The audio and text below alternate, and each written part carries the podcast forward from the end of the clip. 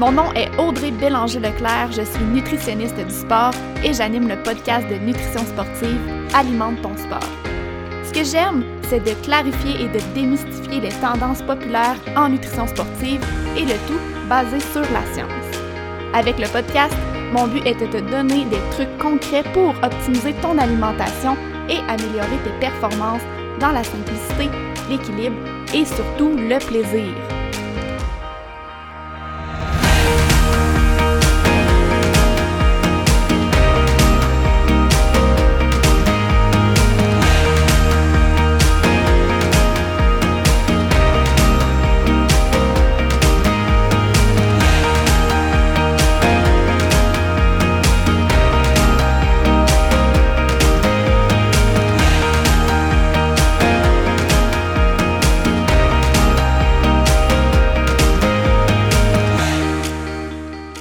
Avant de me lancer dans le vif du sujet du jour, j'ai envie de prendre quelques minutes pour te parler de ma formation complètement gratuite, 4 étapes pour réussir tes objectifs de course en sentier.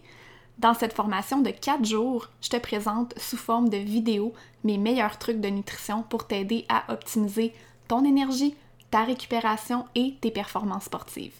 Si t'es là sur le podcast, c'est que tu sais comme moi que la nutrition est tout autant importante que ton entraînement pour l'atteinte de tes objectifs de course. Si la nutrition est ton maillon faible ou si tu veux l'optimiser encore plus, inscris-toi à ma formation gratuite avec le lien dans les show notes. Bonjour et bienvenue dans l'épisode 61 d'Alimente ton sport. On est au premier épisode de la saison 5 du podcast. Et je suis vraiment contente d'être de retour à la programmation habituelle avec des entrevues. J'ai un beau planning pour l'automne et j'ai vraiment hâte de vous présenter tout ça. Et on commence en force aujourd'hui avec des invités qui sont déjà venus sur le podcast. Hey, depuis tantôt que j'ai le goût de rajouter des affaires, je me gère. Hey, vous êtes bons, là! Je ne sais pas si les gens ont déjà deviné qui est présent, mais je suis avec Marie-Ève Pelland et Marc-André Paillé. Allô, vous deux! Salut! Salut!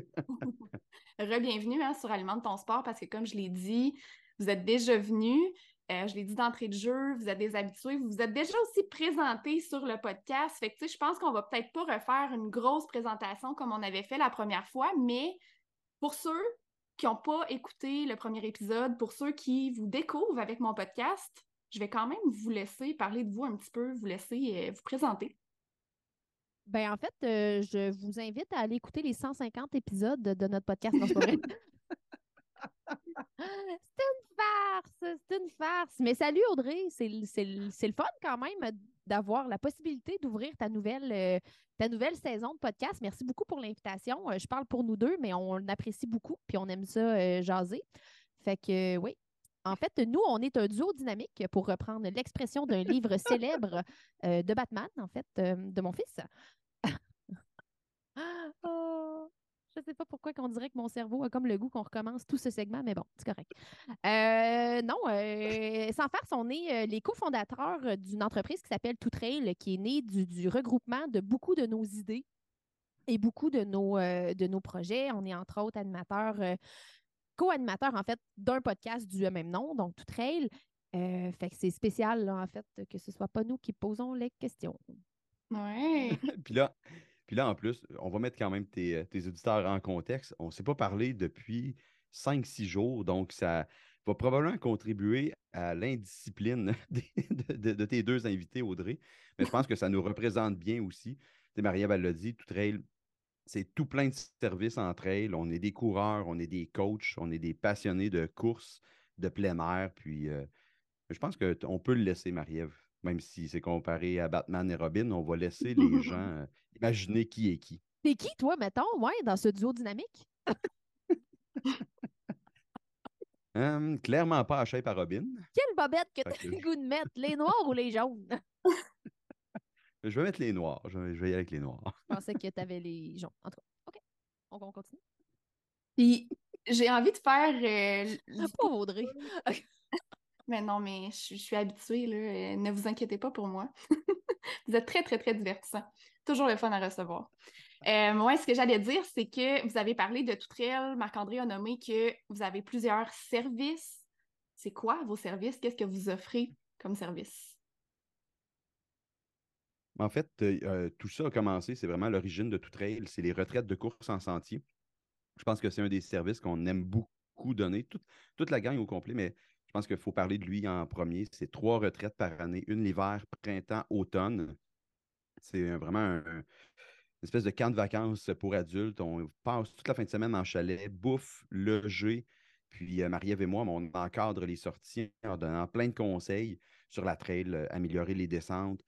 Puis comme tous nos services, ben, c'est adapté à tout le monde. Donc un débutant en trail ou même quelqu'un qui fait un 160, donc vraiment dans quasiment les extrêmes, tout le monde va retrouver son compte parce que c'est basé sur le partage, l'échange, s'amuser en trail ensemble. Tout ça ponctué de conseils et de discussions parce que c'est pas juste Marie-Ève et moi qui parlent pendant ces week-ends-là. Non, il y a d'autres mondes aussi, mais c'est vraiment d'amener ça là, le plus dynamique possible puis en même temps d'apprendre. Fait que c'est vraiment 3 thématiques différentes. L'hiver, ben, c'est vraiment adapté à la course hivernale, c'est d'en profiter, c'est de relaxer aussi. Printemps, c'est pour fêter le début de la saison de trail, remettre un peu certains aspects en lumière, de les mettre en avant, de peaufiner un peu la technique pour attaquer la saison de trail comme il faut. Puis ben, à l'automne, ben, c'est pour conclure en beauté la saison de trail, faire un retour un peu sur ce qui s'est passé pour les coureurs dans l'année, relaxer. On inclut souvent un spa là, dans cette retraite-là pour justement être en mode plus relax. Saison de trail finie, on l'analyse puis on prépare la prochaine. Donc ça, c'est un des services. Je vais te laisser aller, Marie-Ève, pour l'autre. Pour l'autre, comme s'il y en avait juste un autre. C'est ça que j'allais dire, là, je suis comme, j'ai manqué un bout. Là, écoute, ça m'a comme pris une petite seconde à moi aussi avant de réaliser que je pense qu'il était mêlé. En fait, il y a d'autres volets qui se complètent quand même relativement bien, qui est le club de course. En fait, c'était à la base, Marc-André et moi, on avait chacun notre club de course en présentiel finalement, puis la pandémie est arrivée, on n'a pas besoin de vous faire de dessin sur ce sujet-là. Puis, on a fondé avec ça du fait qu'on avait vraiment beaucoup de temps, mais je pense qu'on a déjà discuté de tout ça ici. L'école de course en sentier, en fait, qui est devenue notre projet commun.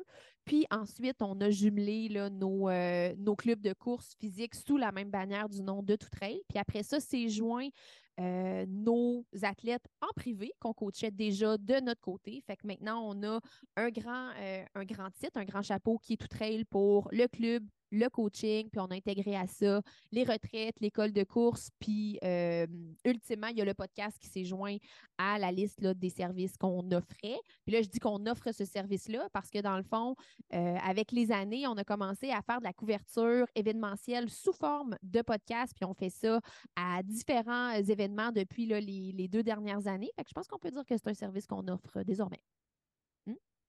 Cool. Oui, puis je pense que vous l'entendez bien, on adore jaser, on adore être parmi les coureurs dans la communauté. Là, donc, le podcast, bien, ça permet de recevoir des gens super inspirants et comme les retraites, là, de tous les horizons. Donc, ça peut être du plein air, des gens qui débutent, qui ont des belles histoires de pourquoi ils sont mis à la course, des champions, des championnes également, puis également des professionnels dans différents domaines. On t'a reçu d'ailleurs, Audrey, au niveau de la nutrition. Tu y fais des chroniques aussi, régulièrement.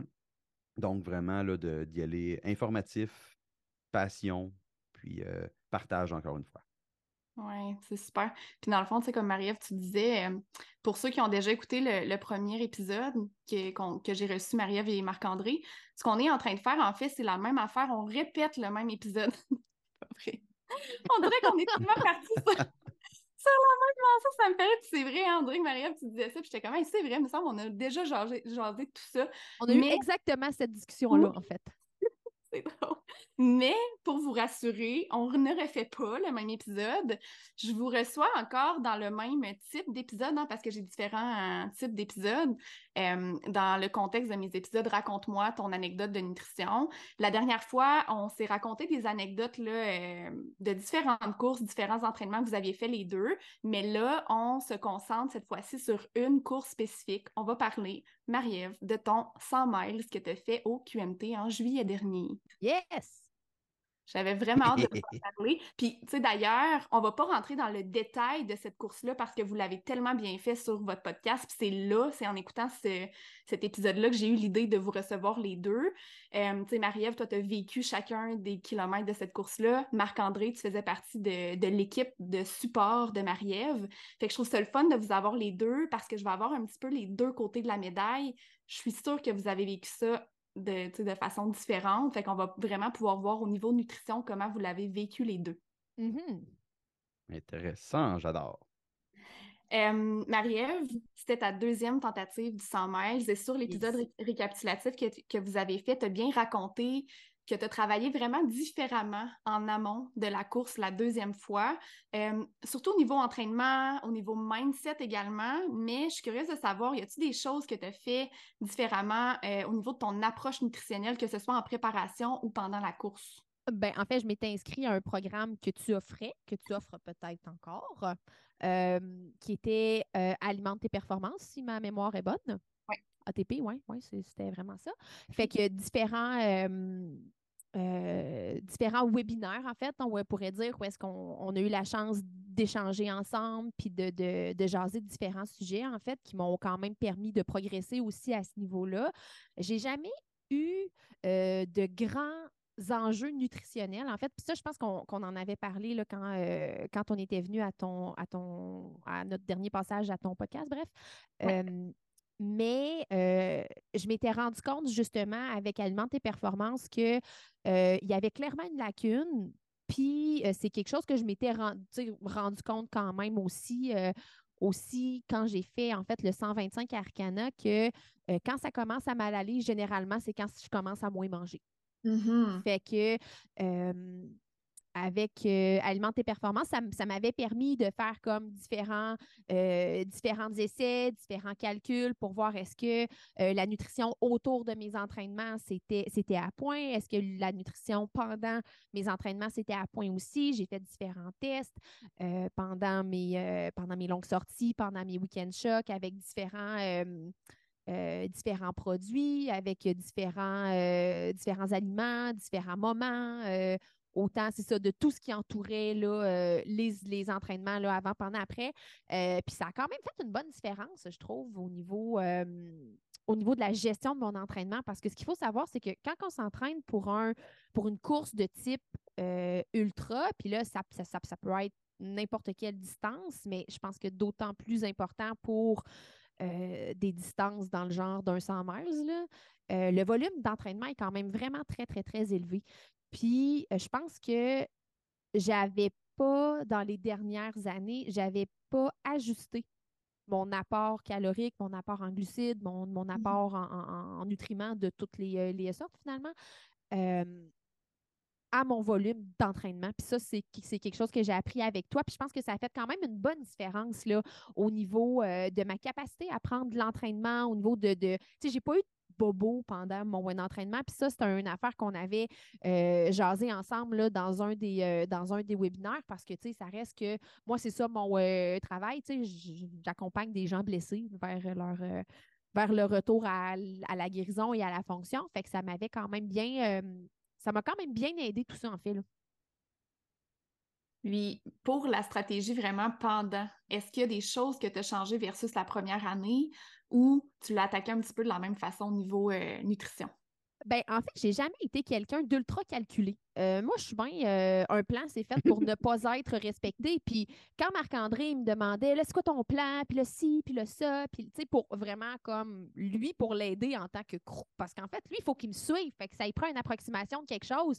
Écoute, oui. J'y ai donné absolument n'importe quoi, là, la première et la dernière année et la deuxième année parce que je n'ai pas la capacité de faire des plans.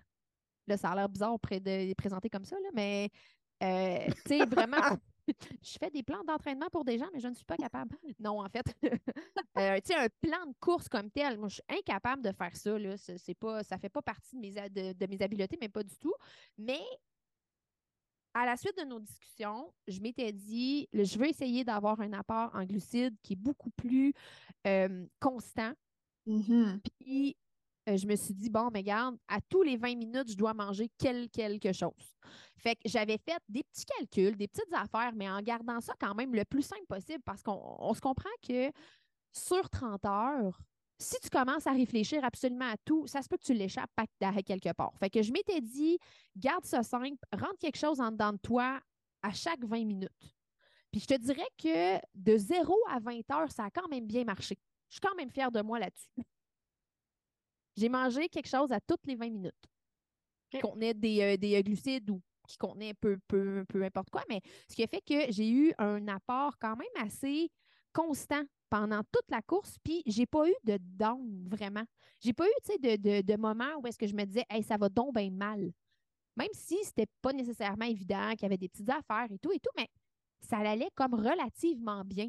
Puis Marc-André pourra dire à un moment donné, « Ouais, fille, tu mangeais beaucoup moins », puis il a probablement raison, mais reste qu'à chaque 20 minutes, 20, 25 peut-être, il y avait toujours quelque chose qui rentrait dans mon corps. Oui. Je trouve ça vraiment intéressant comment tu le dis parce que tu as raison. Là, en fait, c'est une erreur que je vois souvent, les gens qui passent de la course sur route en course en sentier. Tu sais, on est habitué à une course sur route qu'on est capable d'avoir une espèce de planning clair, comment ça va se passer quasi kilomètre par kilomètre. Mais la réalité, c'est qu'en course en sentier puis dans un contexte d'ultra surtout, impossible qu'on fasse un planning autant précis que ça. Ce qui va faire une grosse différence dans ce type d'événement-là, c'est les connaissances en nutrition, puis comment tu gères sur le terrain, puis il faut que la stratégie soit simple, parce que c'est pas vrai que tu vas te rappeler de ta stratégie si c'est trop compliqué, là. Ben non, puis Audrey, part du principe, là, j'ai commencé à halluciner à 22 heures de course. Penses-tu que j'avais sincèrement les capacités puis les facultés mentales pour réfléchir à qu'est-ce qu'il fallait que je mange quand? Exact. C'est sûr que non, là. Fait que même si j'avais eu un plan super structuré, que tu m'avais donné là, un fichier Excel avec tu dois manger telle affaire à telle heure, à tel moment, ça ne se serait jamais passé. Fait que je trouve que, à part de faire, puis ça, c'est moi personnellement, là, toi, je comprends que c'est ça ta job, là, mais d'avoir un plan que tu ne respectes pas, je trouve que c'est plus, tu sais, c'est déstabilisant, c'est débinant, je trouve que ça ne va pas dans le positif vraiment. Fait qu'au moins que il y a de cadres rigides, moi, au mieux, je me porte parce que je ne me mets pas de stress. Fait que ce soit sur un temps de passage ou que ce soit sur un aliment à consommer à X moment, si je sais que j'ai juste des calories à intégrer, des glucides à intégrer, je me sens vraiment beaucoup mieux. Oui, tu sais, tu le dis bien, en fait, parce que c'est ça qui est important, c'est la constance de la consommation de glucides, surtout, parce que, on le sait, là, c'est notre source d'énergie principale à l'effort, puis on veut épargner le plus possible nos réserves d'énergie dans notre corps, parce que c'est des réserves qui sont limitées. Une fois que tu as compris ce principe-là, que tu dois intégrer des glucides fréquemment, puis la fréquence, encore une fois, je le répète, est importante, bien, c'est beaucoup plus simple à gérer parce que tu sais ce que tu as sur toi, c'est toi qui prépares tes trucs avant de partir quand même, tu sais. Hey, non, moi, c'est Marc-André. Ouais, c'est Marc-André qui m'a...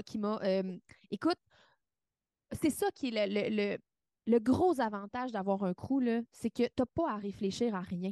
Mm-hmm. Moi, j'avais préparé des sacs Ziploc avec une quantité X de... tu sais, pour vrai, je pense que si je n'ai pas consommé 50 barres exactes, j'en ai pas consommé aucune. Là, okay? C'est entre 50 et 60 parce que ça a été à peu près une aux 20 minutes pendant 20 heures. Je te laisse deviner que depuis, j'en ai pas beaucoup reconsommé. Ceci étant expliqué par le fait que je n'ai pas fait de longues sorties non plus depuis. Mais fait que ça a comme été beaucoup, mais j'avais préparé des sacs Ziploc à chaque ravito, à chaque endroit où est-ce que mon crew était. Fait que ce que Marc-André faisait à toutes les fois, il vidait ma veste, puis il la remplissait. Fait que comme ça, je savais ce que j'avais, puis que les quantités étaient correctes. Fait qu'il n'y avait pas besoin de calculer sur place. Puis là, y a-tu assez de ci, assez de ça, puisque je l'avais fait en amont. Oui, bien justement, c'est ça. Il y avait un travail qui avait été fait en amont quand même, là. Oui. Écoute, je dis que j'avais pas de plan, là, mais j'avais quand même pris la peine de... Il y en avait un. Bien, tu sais, il y en avait un qui était très, très brouillon, mais il y en avait un. Fait que comme ça, je me suis pas retrouvée jamais avec « Fuck, mon sac est vide. » C'est jamais arrivé. Okay. Puis tu sais, de ton côté, Marc-André, je suis curieuse de t'entendre par rapport à ça aussi. Tu sais, Marie-Ève semble dire qu'il n'y avait pas tant de plans clairs, mais comment on se prépare en tant qu'équipe de sport quand il n'y a pas de plan clair comme ça? Bien, elle dit qu'il n'y en avait pas, mais elle vient de le mentionner. Il y en avait quand même un peu parce que ces sacs étaient vraiment prêts. Les sacs étaient identifiés au ravito aussi. Donc, je n'ai pas analysé ce qu'elle avait mis dedans, mais il y avait peut-être des changements aussi selon les ravitos parce qu'elle avait insisté sur le fait que les noms étaient écrits dessus. Lui, c'est pour ça. Lui, c'est pour ça. Lui, c'est pour ça. Lui, j'en ai pas, mais ça sera les restants de ce qu'il va avoir. On le remplit avec ça.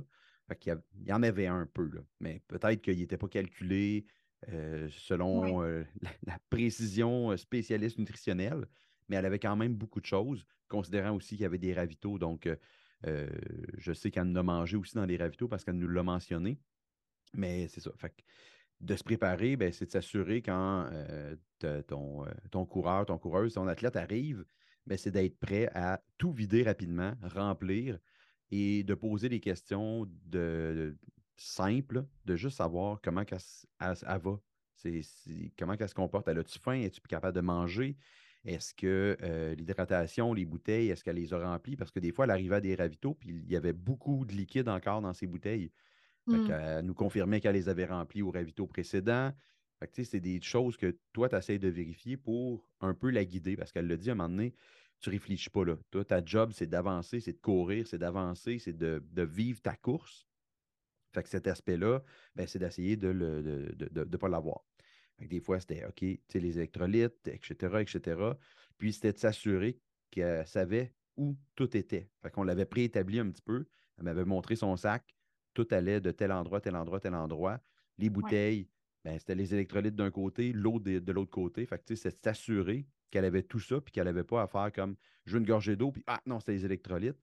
Juste pour pas que ça change son goût, pour pas que ça soit des petits éléments de distraction inutile. Quand elle arrivait, mais, comme elle l'a dit, ma job, c'était de vider la veste et de la remplir. Fait que moi, ce que j'essayais de faire à travers ça, c'est de voir est-ce qu'elle consomme tout, elle consomme pas tout et à quel niveau aussi qu'elle fait. Parce qu'au premier ravito, on arrive, c'est qu'on le croise, c'est l'Alte de l'Arche. Il y a 20 km environ de fait, puis elle avait mangé vraiment beaucoup. On arrive au massif, elle avait mangé quand même beaucoup, à peu près dans le même ratio que le premier. Après ça, on la quittait, ça c'était au kilomètre 40 environ, après ça, on la quittait jusqu'au kilomètre 80. Donc là, elle devait vivre avec la bouffe qu'elle avait, plus les ravitaux. Il y en avait plusieurs quand même qui étaient placés sur le parcours. Il y en avait deux, c'est ça. Ouais. Il y en avait deux entre ça, donc elle pouvait manger au ravito, se ravitailler également, donc en rajouter dans sa veste au besoin s'il manquait des trucs. Puis là, on la retrouve au kilomètre 80. Puis là, ben là, moi, j'ai commencé à faire le constat que finalement, elle mangeait moins. Donc, on venait de la quitter pour 40 kilos, puis elle avait plus de stock dans sa veste que quand elle est arrivée au kilomètre 20 ou au kilomètre 40. Il faut dire qu'il n'y avait pas tout à fait le même stock non plus, là. Non, mais c'est juste qu'il y avait quand même... Il en restait pas mal. C'est quoi la différence? On dit qu'il n'y avait pas le même stock, mais en fait, c'est qu'il y en avait plus parce que tu avais plus long à faire ou il y avait des... T'as tout compris. Parce qu'au fond, moi, ce que j'ai fait quand j'ai fait mon plan brouillon, j'ai pris l'ébauche de plan de course que j'ai donné à Marc-André avec les temps de passage qui étaient, au final, très, très loin de la réalité. Mais c'est que j'ai fait... Combien de 20 minutes qu'il y a là-dedans, puis j'ai pacté pour qu'il y en aille pour chaque 20 minutes et de l'extra. OK, je comprends. Fait que, tu sais, c'était pas scientifique comme calcul. Ouais. Parce que juste... finalement, tu as été plus rapide que ça aussi. C'est ça, exactement. Ouais. Fait que, tu sais, il y a différents éléments qui font qu'il y avait plus de stock dans ma veste. Voilà. Mais il reste que sur le terrain, Marc-André, quand t'arrives, puis qu'il regarde ce qu'il y a dans la veste, il est comme, OK, il me semble qu'il en reste trop. Oui. Okay. Je trouvais qu'il en restait beaucoup. Puis, ben, c'est sûr que là, on avait un ravito. À mi-course, ben, Marie-Ève va s'arrêter un petit peu plus longtemps. Elle a fait des changements de vêtements. Là, on y offrait de manger davantage parce que là, on prenait un petit peu plus de temps là-dessus pour justement s'assurer que tout était correct. Mais là, de mémoire, Marie, tu n'avais pas tant plus faim. Fait que là, tu essaies d'évaluer. Est-ce qu'elle est en train de dropper au niveau de l'alimentation? Est-ce qu'elle l'a toute bien faite pour vrai? Puis là, il ne faut pas qu'elle droppe en énergie parce qu'on est juste à mi-course, là. Même si c'est 80 km, c'est juste à mi-course de tout ce qu'elle avait à parcourir. Et ça devenait théoriquement de plus en plus compliqué parce qu'il en restait assez pour dire il va avoir une autre nuit. Ouais. Donc, t'assurer là, d'être fonctionnel. Fait que c'était dans ce ravito-là, bien manger pendant le ravito, changer les vêtements, boire comme il faut, puis d'ailleurs... Mettre de la crème solaire. Mettre de la crème solaire, oui, tabarouette, ça c'est quelque chose. Mais d'ailleurs, à ce ravito-là, il y a un point de contrôle médical, puis Marie-Ève était un peu floue au médical à dire, ça faisait combien de temps qu'elle avait uriné. Elle avait l'impression qu'elle était correcte, mais le médical a fait, il faut qu'elle aille aux toilettes avant de partir. Donc, il y avait comme une job d'hydratation. Puis, je comprends le coureur et la coureuse, là, dans le cas de Marie-Ève, c'était de dire, ben non, je suis correct. Mais ils disent tout ça. T'sais, on en a vu plein passer, là, puis ils disent tout ça, tout est beau. Mais pourtant, il y en a plein qui arrêtent après parce que finalement, ils tombent en déshydratation. Puis là, on se retrouvait, il faut le rappeler, le départ était le vendredi à 20h. Là, on se retrouvait le lendemain en journée. Puis là, il commençait à faire plus chaud. Le soleil plombait. Donc, au niveau hydratation, c'était important de faire attention. Nourriture aussi. Puis des fois, ben ça, tu vas pouvoir le confirmer. Quand il fait chaud, c'est un petit peu plus dur à manger. Fait que tu t'assures en tant que crew que les réserves sont correctes aussi avant. Tu arrives à cette chaleur-là au cas où. Pour que si jamais il y a une drop au niveau de la consommation de nourriture, ben, qu'il y ait un petit peu de réserve et qu'elle soit bien hydratée aussi, parce que là, c'est deux enjeux qui peuvent arriver là-dessus. Fait que là, on a fait comme une bonne job là, avec le crew pour s'assurer qu'elle était correcte.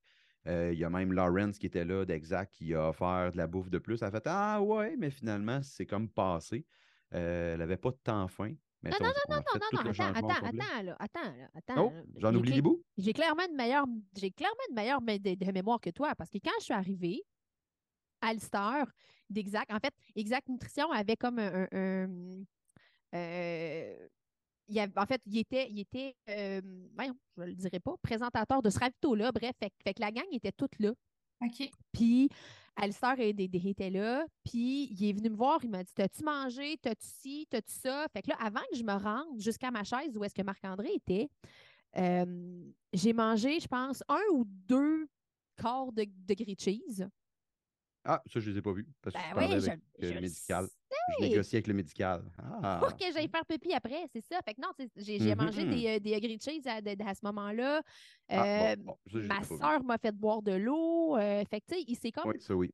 Tu sais, j'ai quand même été pas si mal là, à ce niveau-là. Là, tu sais, comme manger, boire. Ils m'ont bien forcé la main à ce ravito-là. Puis après ça, quand Lawrence est venu me proposer du café, ben il y en avait déjà un de fait. Fait que c'est pour ça que j'ai dit non, parce que j'ai pris le café que ma soeur m'avait fait. Oui. Ouais, le café. Mais l'hydratation, oui, il y a comme des éléments, en effet. Tu l'as mentionné tantôt, Audrey. Oui, ça, on va y revenir tantôt, je pense. Le café. Il y a quasiment avec le café ou... Il y avait du café à tous les ravitaux. Ça prenait un café à tous les ravitaux. Ah ouais, hein? Ouais. Puis ouais, tu sais, je veux qu'on revienne... C'est dans la stratégie. Je veux qu'on revienne là-dessus aussi, tu sais, côté aliments réconfort. Tu sais, y a-t-il un moment pendant la course... Ben, en fait, je pense que oui, là, parce que je t'ai suivi, là, mais y a-t-il un moment pendant la course que tu t'es dit, mais il me semble que je prendrais ça, spécifiquement? Une slush. Ouais, hein? Une slush. Quand je suis sortie de Mestachibo puis que je suis arrivée au bord du chemin là, qui traverse vers le Mont-Saint-Anne, mon amie Joanne Desroches était de l'autre côté du chemin, sous son vélo. Fait que là, j'étais comme, pourquoi qu'elle est là? Puis là, elle me dit, t'as-tu besoin de quelque chose? Puis à ce moment-là, je pense qu'il était à peu près 1h30, 2h, 2h30 de l'après-midi. Là, j'ai un peu perdu la notion du temps, mais c'était comme pas mal au maximum de chaleur qu'on a eu cette journée-là. Oui. Fait que là, Jo était là. Fait que là, elle me dit, t'as-tu besoin de quelque chose? Je disais, hey, t'es-tu capable d'aller me chercher du slush? Fait que là, elle est partie comme une balle sur son vélo. Fait que le moment que je me rende, jusqu'à la station d'aide, elle est arrivée quelques secondes après avec une slush. J'étais comme, oh mon Dieu! Puis je pense que j'en ai pris une gorgée et demie, là, maximum. Là. C'est un gigantesque verre. J'en ai full pas bu, mais ça a tellement fait du bien, cette slush-là, parce qu'il faisait excessivement chaud. Puis, ben, Mestachibo, c'est Mestachibo. Là. Je pense qu'un réconfort après Mestachibo, c'est pas du luxe, là. Non, c'est essentiel. Fait que non, ça a vraiment été de la slush quand je suis sortie de Mestachibo, quand je suis arrivée là, au ravito à la base du Mont-Saint-Anne. C'était un must, oui, vraiment. Y a-tu d'autres moments où t'avais comme des envies alimentaires, ou tu sais, j'appelle ça les aliments réconfortants, là, c'est des aliments qui vont un peu nourrir l'âme et l'esprit, parce qu'on s'entend-tu que c'est aussi une épreuve physique et mentale, tout ça? Je pense que c'est surtout une épreuve mentale. Mais ça demande à moi, mais écoute, pas tant, parce que quand t'es venu, en fait, moi, tu vois, là, je peux séparer ma course en deux. Il y a du départ au pied du Mont-Saint-Anne, puis il y a Mont-Saint-Anne à la fin.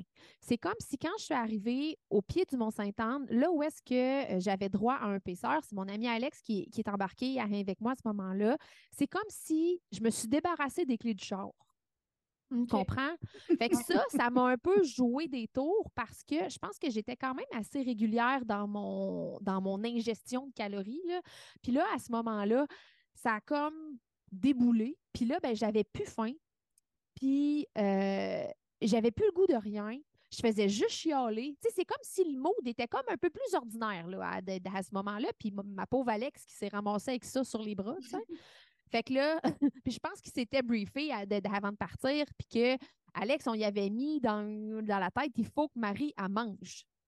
Fait que là, c'était comme, t'as-tu mangé, ça, Marie? T'as-tu mangé? Faut-tu manger? Parce que ça, c'était un des points. Tu l'as mentionné, la chaleur était là. Puis là, ouais. On parlait de ce qui restait dans les vestes, mais là, il en restait vraiment beaucoup. On avait l'impression qu'elle n'avait pas tant mangé. Puis tu parlais d'Alistair tantôt, Marie-Ève, mais on a regardé avec Alistair qu'est-ce qui avait été mangé versus qu'est-ce qui avait été mis dans le sac, parce que là, ça, c'était un autre, c'était un 20 quelques environ, puis il n'y avait pas tant de nourriture qui avait été prise. Puis là, Alistair, il regardait, puis on t'a posé des questions, justement. Tu commences à avoir de la difficulté à manger des trucs. Fait que là, c'est là qu'on est allé avec de la poudre avec un peu plus de calories pour mettre dans une de tes bouteilles des électrolytes pour essayer d'avoir des calories pour le faire. Fait que la mission d'Alex, Alistair, et en fait, tout le monde, on a dit faut qu'elle essaye de manger parce que sinon, ça va être difficile la nuit qui s'en vient. Donc, c'est un peu ça qu'on y avait donné comme mission. Fait que oui, il y avait un brief là-dessus. Ben oui, pour essayer. Je le sais bien qu'il y avait un brief là-dessus. Non, mais au moins des petites bouchées, tu sais, essayer de commencer à intégrer ça, puis de boire, puis d'aller avec une flasque avec un peu plus de calories au niveau liquide. Là, ben, c'était une tentative de stratégie. Puis là, à ce moment-là, il y a un truc que tu réussissais à apprendre, même s'il n'y avait pas beaucoup de calories, c'était de la compote de pommes. Fait que là, ta sœur est allée en rechercher d'autres pour le ravito suivant pour que cette petite compote-là puisse au moins te donner un peu d'énergie. Là. Donc, elle est allée chercher ça là, comme une championne. Ça, puis un spag. Oui, c'est vrai. Tu avais dit peut-être un spag ou elle te l'a offert, je ne sais pas. Fait que, c'était dans l'espoir de... Je ne sais plus de quel bord que ça s'est passé, mais quand je suis arrivée... Non, il me semble que c'est toi qui l'as collé. Ben, il me semble que oui, là, parce que là, je pensais à Audrey en me disant qu'est-ce qu'elle me dirait de manger. C'est puis, bon? Écoute, entre deux, trois hallucinations de Nazgul, écoute, je me suis dit qu'est-ce qu'Audrey me dirait de manger? Fait que là, je me suis dit, là, du sucre, ça fonctionnait plus. Puis ça, c'est l'erreur majeure que j'ai faite. C'est que tout ce que j'avais dans ma veste était sucré. Ouais. À différents niveaux, mais tout ce que j'avais était sucré. Ouais. Fait que là, ça l'allait plus. Là. Tu sais, le sucre, là, c'était comme là, ça va faire. Là. Puis tu sais, c'était... Tu sais, quand je repense à ça d'après coup, là, c'était pas conscient. Comprends-tu? Tu sais, c'était comme non, non, non, non. C'était pas parce que je voulais pas manger, c'était juste parce que ça l'allait plus. Là. Tu sais, j'ai essayé, en fait, quand j'étais avec Marc-André, quand on est parti pour la boucle là, après le fondeur 1, que j'essayais de têter je sais pas quoi, et puis ça l'allait plus du tout. Là, là, j'étais dans le fond du fond jusqu'à ce qu'on arrive au ravito qui était jamais.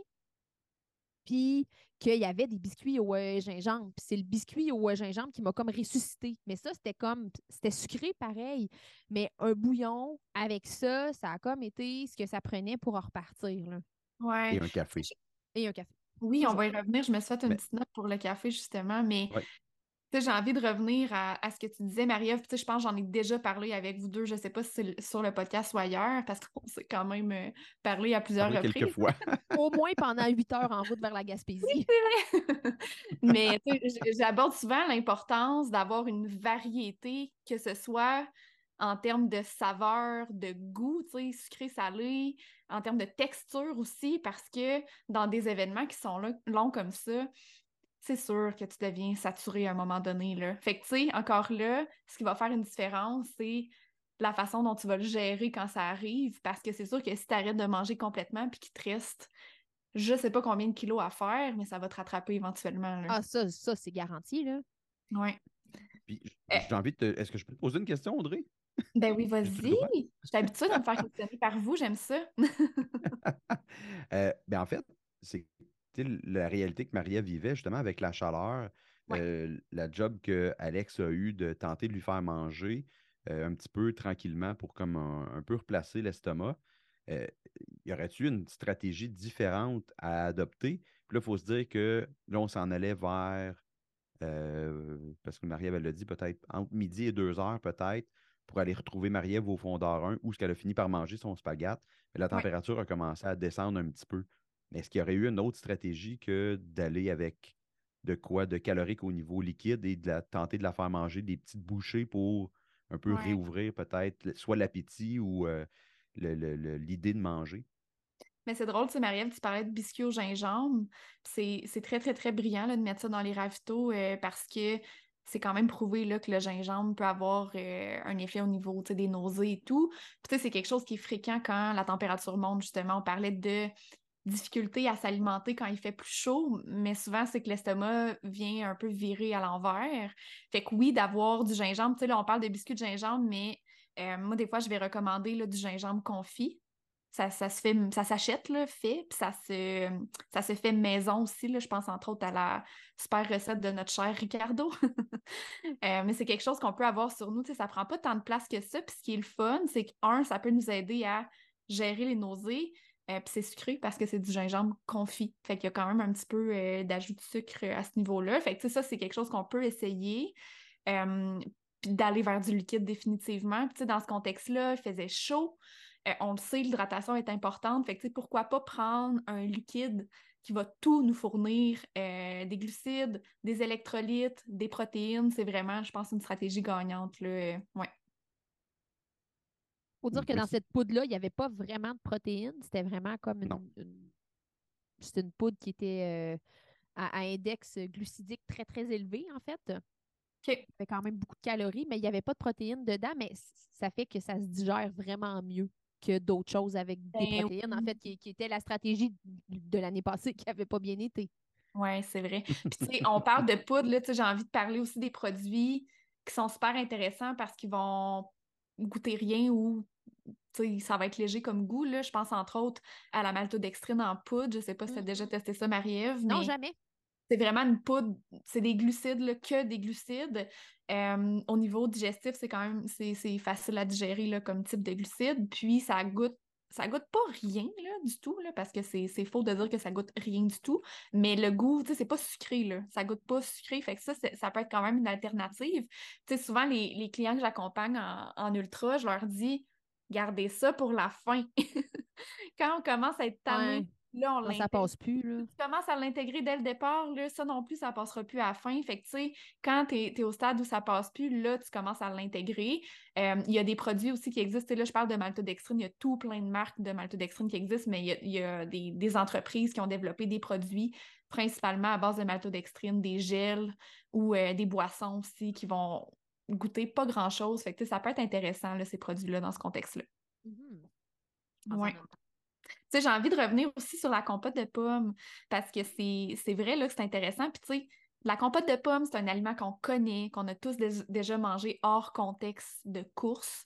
Fait que encore là, on est un peu dans le réconfortant de la chose, mais ce que j'ai envie d'ajouter par rapport à ça, c'est de ne pas avoir peur d'aller vers une compote sucrée. Tu sais, dans la vie de tous les jours, on est tout le temps en train de dire « Ah, tu sais, compote sans sucre ajouté », mais là, on veut vraiment avoir une compote sucrée. Fait que, tu sais, d'aller vers la compote du commerce qui va avoir des sucres ajoutés dedans, tu sais, c'est 4 bouchées que tu prends, mais au moins tes 4 bouchées sont plus riches en glucides que si c'était une compote sans sucre ajouté. Fait que ça, c'est un autre parenthèse. Je pense que c'est ce que ta sœur a fait, d'ailleurs. Ah oui, non, ben, pas le... Peut-être que ce que ma soeur a fait, mais moi, non, c'est ça. En fait, c'est que je suis partie avec les compotes de mon fils. Oui, mais je pense que ta sœur, elle a amené... Je pense qu'elle a amené quelque chose qui avait plus de glucides là, que ce que tu avais. Là, donc, plus de sucre, excuse. Oui, vraiment, en tout cas, de mémoire, mais là, tu l'as dit tantôt, ma mémoire est défaillante. Je suis en même place. Non, je veux juste revenir au niveau du spag. Puis là, je m'imagine, moi, je connais quand même un peu la course, mais j'imagine les gens qui n'ont aucune idée de quoi qu'on parle. On parle de tous les ravitaux. Au moment où tu as mangé ton spag, on est à combien de kilomètres? Tu as combien de kilomètres de compléter? Oh là là, là, on est au fondeur 1. 70 environ. 110. Oui, okay. C'est ça. Ah non, ben non, plus. 120. Plus que ça. Oui, c'est ça. Exact. 120. OK, fait grosso modo, mettons... On est bon en calcul, hein? Peut-être même plus que ça, Marc. 125. Parce qu'on a fait 30 d'ensemble. Fait que 130, en fait. Oui. Oui, c'est ça. 130. Ish. Oui. T'as eu deux pacers, dans le fond, Marie-Ève. T'as eu Alex puis Marc. Oui, exact. OK. Alex est arrivée à quel moment, elle? Au 105. Mais ça, 104. OK. Fait que mettons 104, 105. On va dire qu'on s'entend pour ça. On n'est pas à 2 km près quand même. OK. Fait qu'à partir de ce moment-là, là, t'es comme dans un mauvais mood. Alex, elle doit vraiment comme te stimuler puis te motiver à manger. Oui, oui. Oui, à me faire un plat de buffet chinois. Ravito du sommet, en plus. C'était la gang de Tout.Trail qui est en haut. Alex, elle va me ramasser un plat. Écoute, elle me pacte ça avec des affaires de riz, puis des chips, puis plein de patentes là-dedans. Je suis comme, oh mon Dieu, il y a bien trop d'affaires dans ce bol-là. En plus du bouillon. T'as-tu réussi à manger? Oui. Oui. Okay. Ça n'a pas été un franc succès, mais oui. Puis on passait là deux fois, en fait. Fait que ça a quand même été positif là, de voir ma gang deux fois. Ah, c'est sûr. Tu sais, t'avais pas envie de manger, mais tu réussissais quand même à manger. Ben, t'es encore assez lucide pour savoir que c'est important que je mange. Oui. Fait que là, bon, on mange du buffet chinois. Oui. Le spag, c'est après ça. Oui. OK. Puis Marc-André, toi, t'es arrivé à quel moment? Comme PC. Au spag. Marc est arrivé en même temps que le spag. OK. Ouais, moi, je suis arrivé en même temps que le spag. Quoique j'étais là tout le temps, là, mais c'est le moment où je prenais le rôle officiel de pacer. Donc, un dernier avito. J'ai été là les autres, mais plus dans le fond, dans le travail avec l'équipe pour remplir sa veste, remplir les trucs. Puis évidemment, c'est un autre avito où... En fait, il y a 3 ravitaux que tu as pris un petit peu plus de temps. Fondeur 1, si je vais à rebours, MSA. Donc, au pied du Mont-Saint-Anne et à Saint-Tite-des-Capes. Donc, on se retrouve à ce moment-là, ce bout-là. Fait qu'après un petit moment pour manger son spag et en profiter un peu, je pense. Après ça, vous repartez les deux. Exact. Oui. Comment ça s'est passé quand vous êtes partis les deux au niveau nutrition? Est-ce que ça s'était replacé un petit peu? Est-ce que c'était encore difficile? Écoute, j'ai le goût de te dire que c'était encore difficile parce que même si le spag, ça avait été une bonne idée, je peux pas dire que j'en ai pris plus que 3 bouchées. Là. Puis 3 bouchées de mon garçon de 4 ans qui veut pas manger. Là. Fait que ça avait été une bonne idée sur papier, une moyenne bonne idée. Puis là, ben, y avait Simon qui avait essayé de me feeder avec des chips. C'est vrai, Simon Rivet. Parce que je savais qu'il fallait que je mange, mais tu sais, ça ne marchait pas. Puis je pense qu'on était parti avec des patates aussi de ce ravito-là, si ma mémoire est bonne. Avec une demi-livre de patates, en fait, bien exactement. Ouais, j'aurais dû la mettre sur la balance parce que c'était à peu près ça que ça pesait pour vrai. Mais il y en avait en tabarouette. Hey, ça n'avait pas de bon sens. Je te laisse imaginer ça avait l'air de quoi le lendemain matin. Attends. C'était bon. En tout cas, puis j'avais même pas pensé que j'avais ça dans mon sac, mais bref, tu sais, quand Marc est arrivé, j'avais remangé un peu. T'en as mangé, Marie, des patates à un moment donné. On a fait ensemble. Oh, oui, t'as bien raison. Mais, tu sais, on est reparti, puis tu sais, ça nous a requinqué. Puis tu sais, Audrey, tu connais Marc un peu, tu sais, il s'est mis à crier, puis à faire des affaires de même. Là. Ah oui, ça arrive? Oui. Oui, ça arrive. Oui, mais il faut dire, il faut mettre en contexte, là, j'ai juste l'air d'un crieur de même. Là. Ah, mais on le sait que tu l'es, mais... c'est correct. Là. Aussi, mais c'est parce que la nuit arrivait. Le soleil a commencé à se coucher, la noirceur était pas mal là dans le bois. Bien, quand on regardait les millages, puis on n'avançait pas, là, on dirait, parce que le ravito était plus loin que prévu. Là. Fait que ça a commencé à te jouer dans la tête. Ça en plus que tu n'avais pas. Puis tu n'avais pas de. Tu sais, l'énergie n'était pas revenue encore. Tu sais, le bout de manger quelques bouchées. Tu sais, le buffet chinois en haut, le spaghetti, des petites bouchées de chips, de pommes de terre. Tu sais, c'était pas encore suffisant pour dire, OK, ça recraint quelqu'un. Tu n'avais pas sorti la tête de l'eau encore. Non. Puis là, elle focusait sur le ravito, il n'y arrive pas.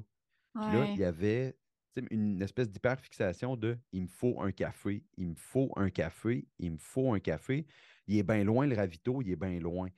Fait que ça, là, ça l'a joué. Fait que j'ai l'impression que l'énergie qui restait à Marie-Ève diminuait plus rapidement parce que la tête, elle devait comme tellement consommer de tout ce qu'elle avait de besoin, le corps, puis là, les yeux, qui dit « OK, ferme, c'est la nuit. » Il faut que tu dormes, ça fait 2 nuits que tu cours, là, ça ne fonctionne pas. Fait que là, on a eu un... Puis là, on l'a sorti là, live quand on enregistrait le débrief du 100 000 à Marie-Ève sur notre podcast, puis 21 minutes bien précis qui a été comme vraiment plus dur.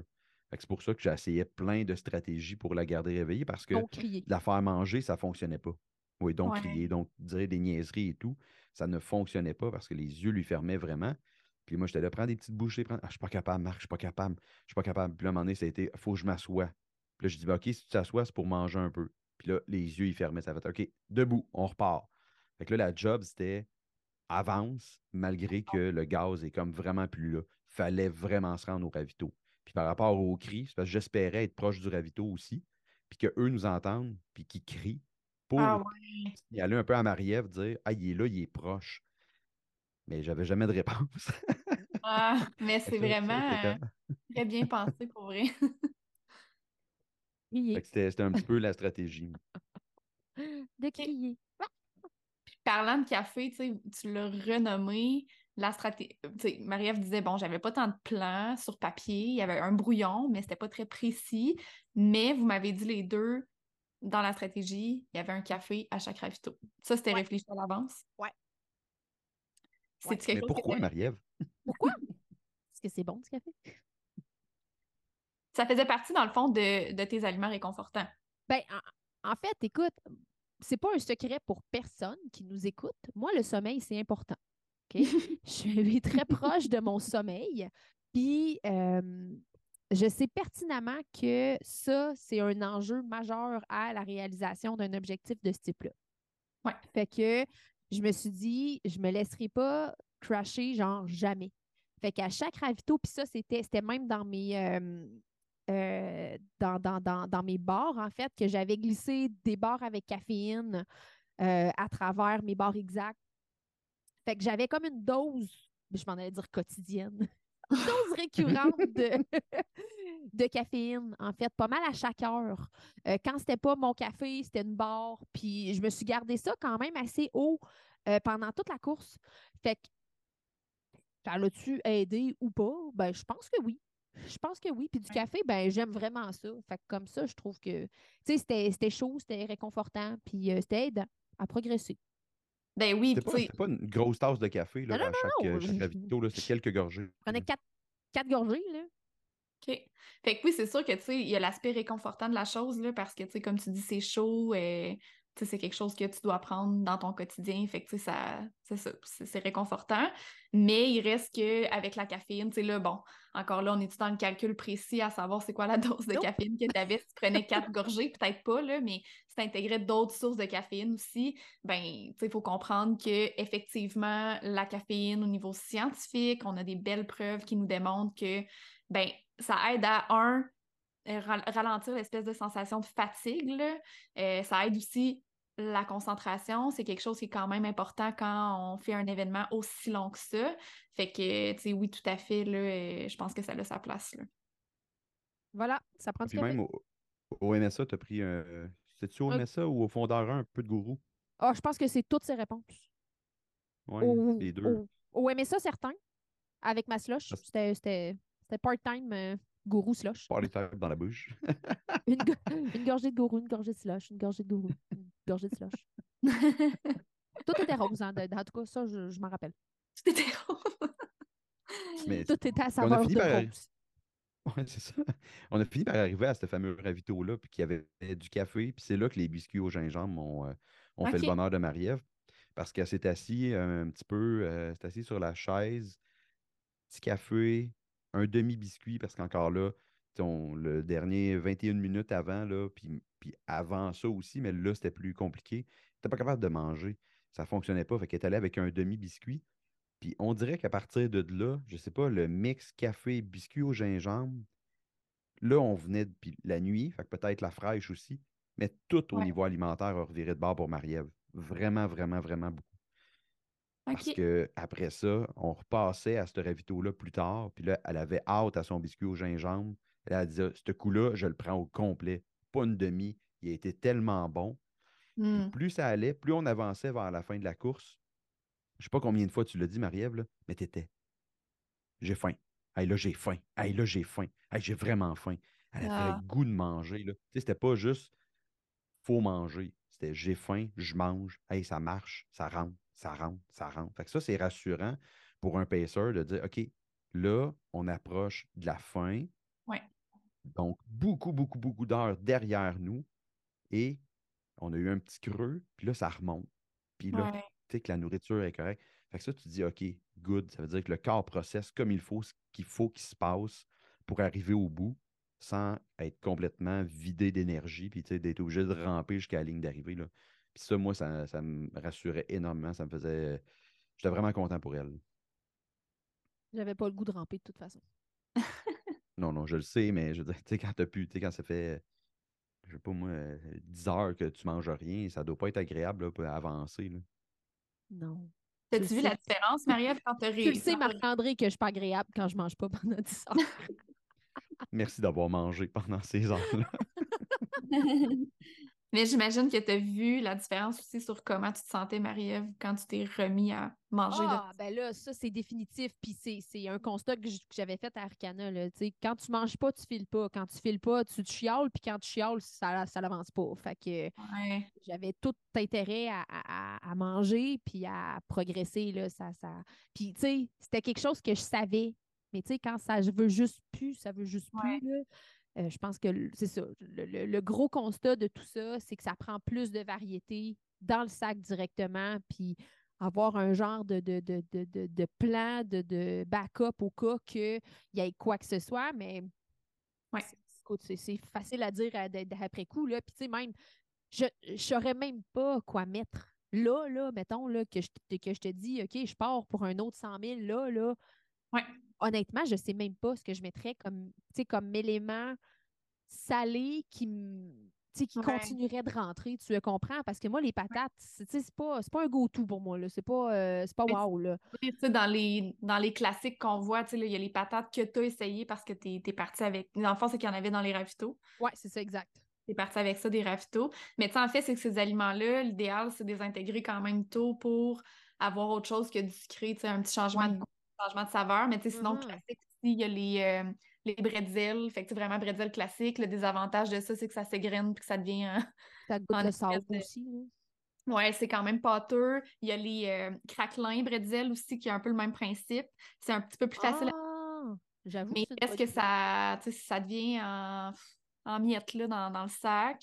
Oui, mais tu vois, ça, c'est une affaire que j'aurais même pas considérée. Juste un craquelin comme bien normal. Oui. Mais oui, puis tu sais, on parlait de patates, mais j'ai des clients qui ont déjà fonctionné sur des gnocchis. Oui, bien, en fait, c'est Anne Bouchard qui avait ça dans son ravito. Puis les filles m'en ont offert des gnocchis, et Mélo, puis Stéphanie Simpson qui la crouait. Puis j'étais comme, ça pourrait peut-être être une bonne idée, tu sais.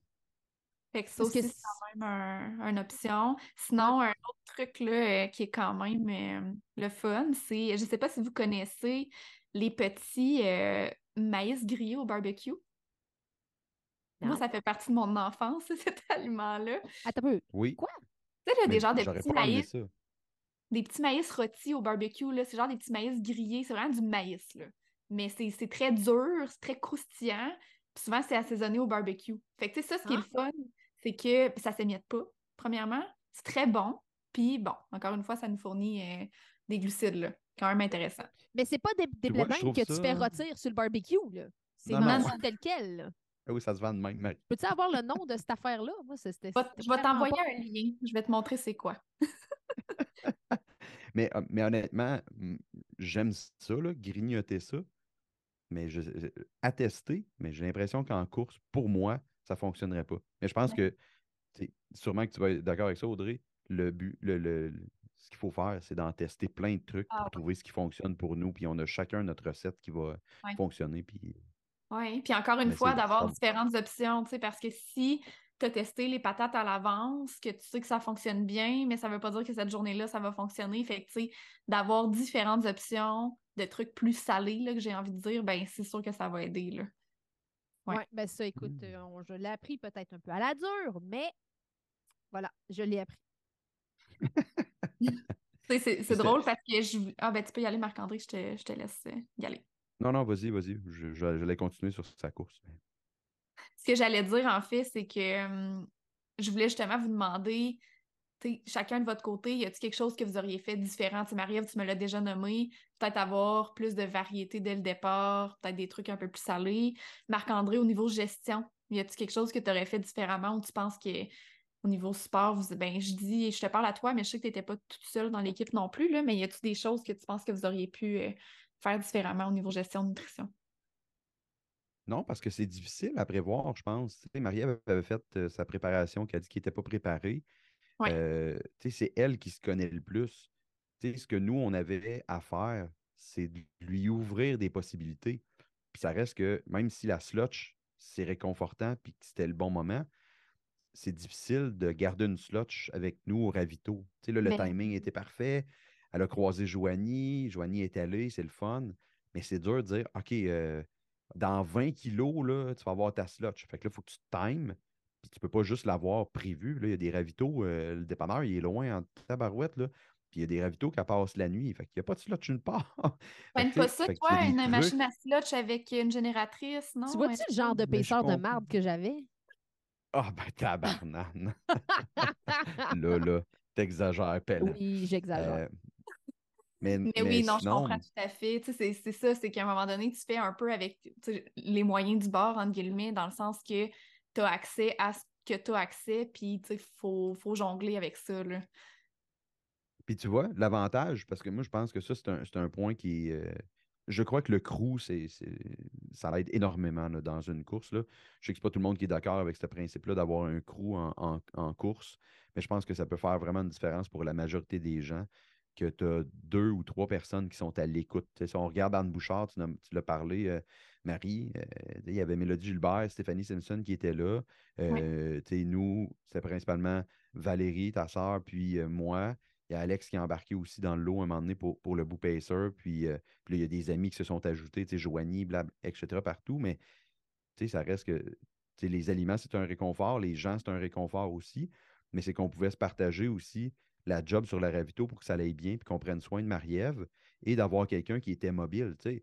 Ce que Val a fait, d'aller chercher un plat de pâtes, d'aller chercher des compotes de pommes, puis d'être disponible puis que ça ne nuise pas à la course de Marie. Mais ça, je pense que ça a été bien fait. On lui a proposé tout. Il faudrait poser la question à Val, mais j'ai l'impression qu'on avait la bonne stratégie. Marie-Ève avait la bonne stratégie.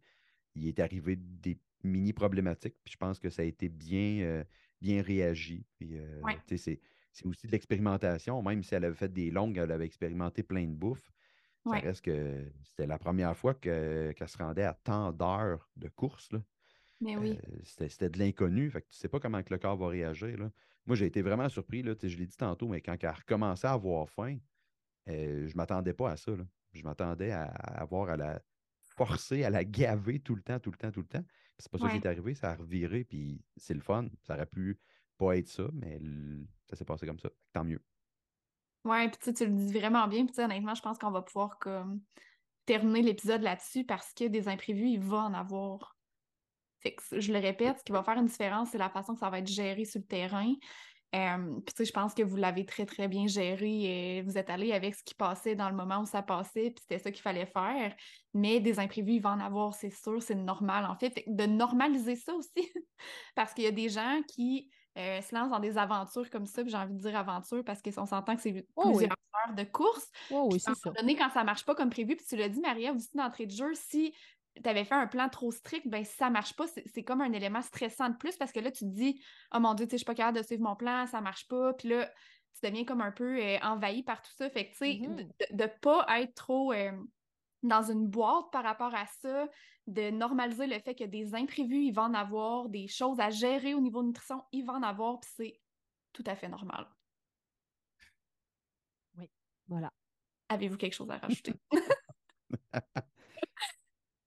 Non, ce que je rajouterais, c'est que c'est fascinant, le corps humain versus l'alimentation. C'est tellement de choses que les gens sont accompagnés pour des plans d'entraînement, mais je pense que côté alimentaire, quand tu t'embarques dans peu importe le défi, on a toutes des vies complètement flyées avec le travail, les enfants, les activités, nos entraînements. Je pense que d'aider à avoir... que ce soit un plan ou d'avoir tous les concepts en tête, de bien les comprendre, ça l'aide après ça à être capable de réagir. Autant comme athlète que comme crew, d'avoir ces outils-là, je pense que ça rajoute quelque chose qui va être intéressant d'être bien outillé là-dessus. Définitivement, oui. Sinon, petite question pour la fin de l'épisode d'aujourd'hui. Qu'est-ce qui est prévu pour vous pour la fin de la saison de course 2023? Hey boy! Écoute, là, on enregistre... Pas des siestes pour Marie-Ève. Oui, c'est ça. On enregistre à la fin du mois d'août. Là, je ne sais pas, ça va être de diffuser quand? La semaine prochaine.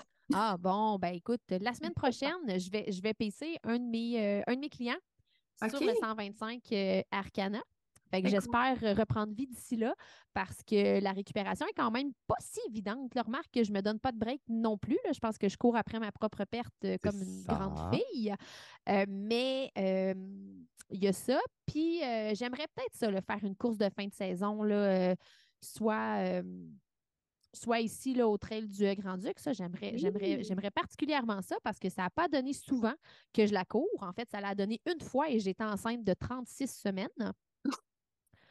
Fait que je pense que je n'étais pas dans mon prime de performance de toute ma vie. Pas que je le sois là non plus, mais en tout cas, je pense que c'est mieux quand même. Puis sinon, ben, j'aimerais ça faire des courses avec mon chien. Parce que là, ben, on n'en a pas fait beaucoup ce printemps. On n'en a pas fait à l'hiver. On en a fait une à l'hiver, pas au printemps, une à l'automne. Fait que bref, là, j'aimerais ça, là, faire une petite course ou deux avec M. Rome. Ah, super. Fait que dans le fond, on se dirige vers les mêmes courses, Marie-Ève. On risque de se recroiser cette année. On va faire des courses de canicross ensemble, c'est ça que tu dis? Canicross, je pense pas que Lexie serait bien heureuse. Pauvre fille! J'aimerais ça, mais écoute, on y va avec ce qui arrive, c'est ça. Les envies de son chien, hein? Ben oui, c'est tellement important. Puis honnêtement, désolée, le Marc-André, on embarque sur nos histoires de chiens, mais... Je vais en faire du canicross avec elle, mais vraiment plus l'hiver parce qu'aussitôt qu'il fait honnêtement -5 et plus chaud, ça ne fonctionne pas, elle n'aime pas ça. Ouais. Puis je prends ce qu'elle me donne, puis c'est ça. Sinon, je cours pieds lousse, puis elle vit sa vie de chien. Elle vit sa vie de chien, puis c'est parfait, c'est ça. Ben oui. C'est ça.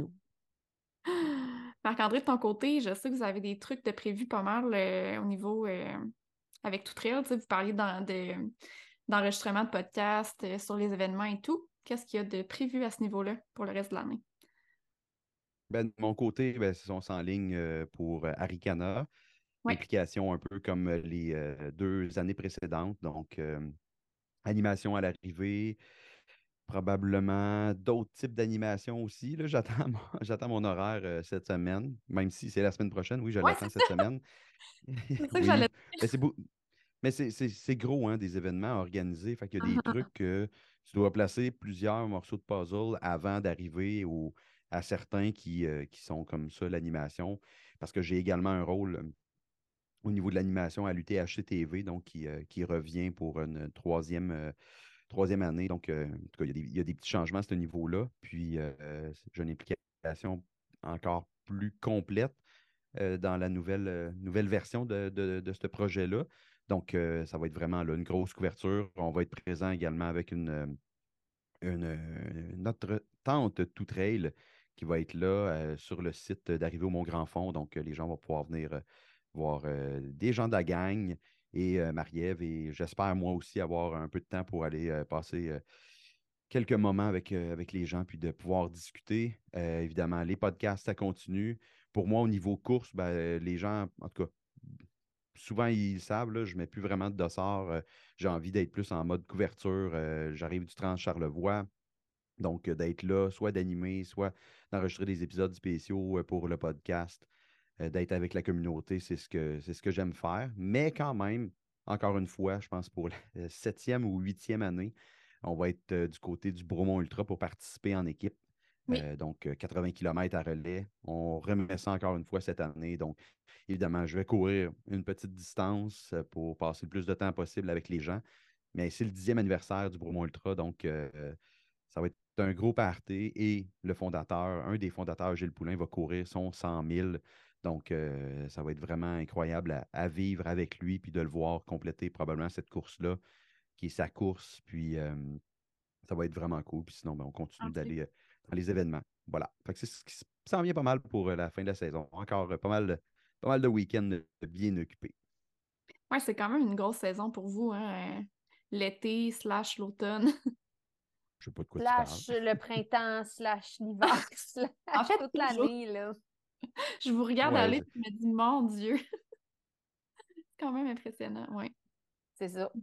Question de terminer l'épisode exactement comme on a terminé l'autre épisode qu'on a fait ensemble.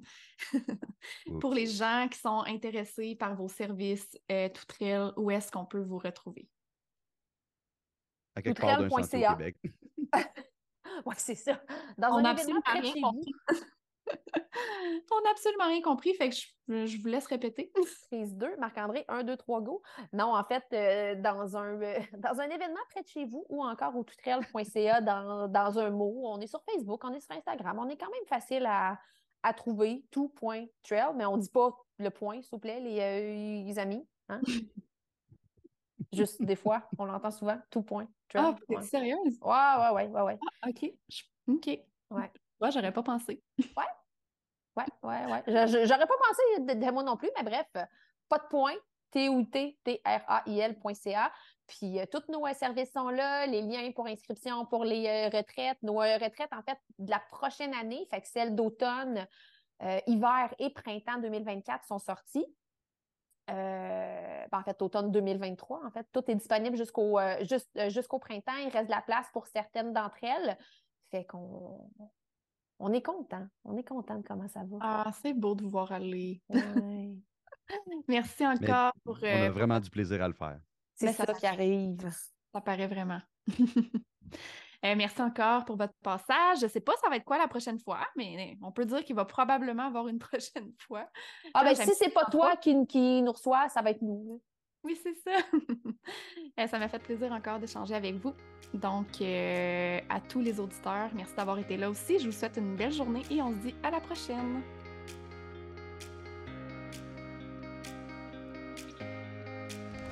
J'espère vraiment que tu as apprécié l'épisode d'aujourd'hui. Si t'entends ce que je suis en train de te dire, c'est que tu as écouté l'épisode jusqu'à la fin et ça veut probablement dire que tu l'as aimé. Je t'invite donc à me laisser un commentaire sur Apple Podcast. C'est assez simple, il suffit de te rendre sur Balado, de t'abonner au podcast Alimente ton sport et ensuite tu descends jusqu'en bas dans la section commentaires et avis. Je t'invite à cliquer sur 5 étoiles et surtout laisse-moi un commentaire. Dis-moi qu'est-ce que tu as appris de nouveau avec le podcast et dis-moi pourquoi tu écoutes Alimente ton sport. C'est la meilleure façon de me supporter dans le podcast et de m'encourager à venir vous jaser le plus souvent possible ici. C'est surtout la meilleure façon de me donner une bonne visibilité. Sur ce, un énorme merci d'être là et on se dit à la prochaine!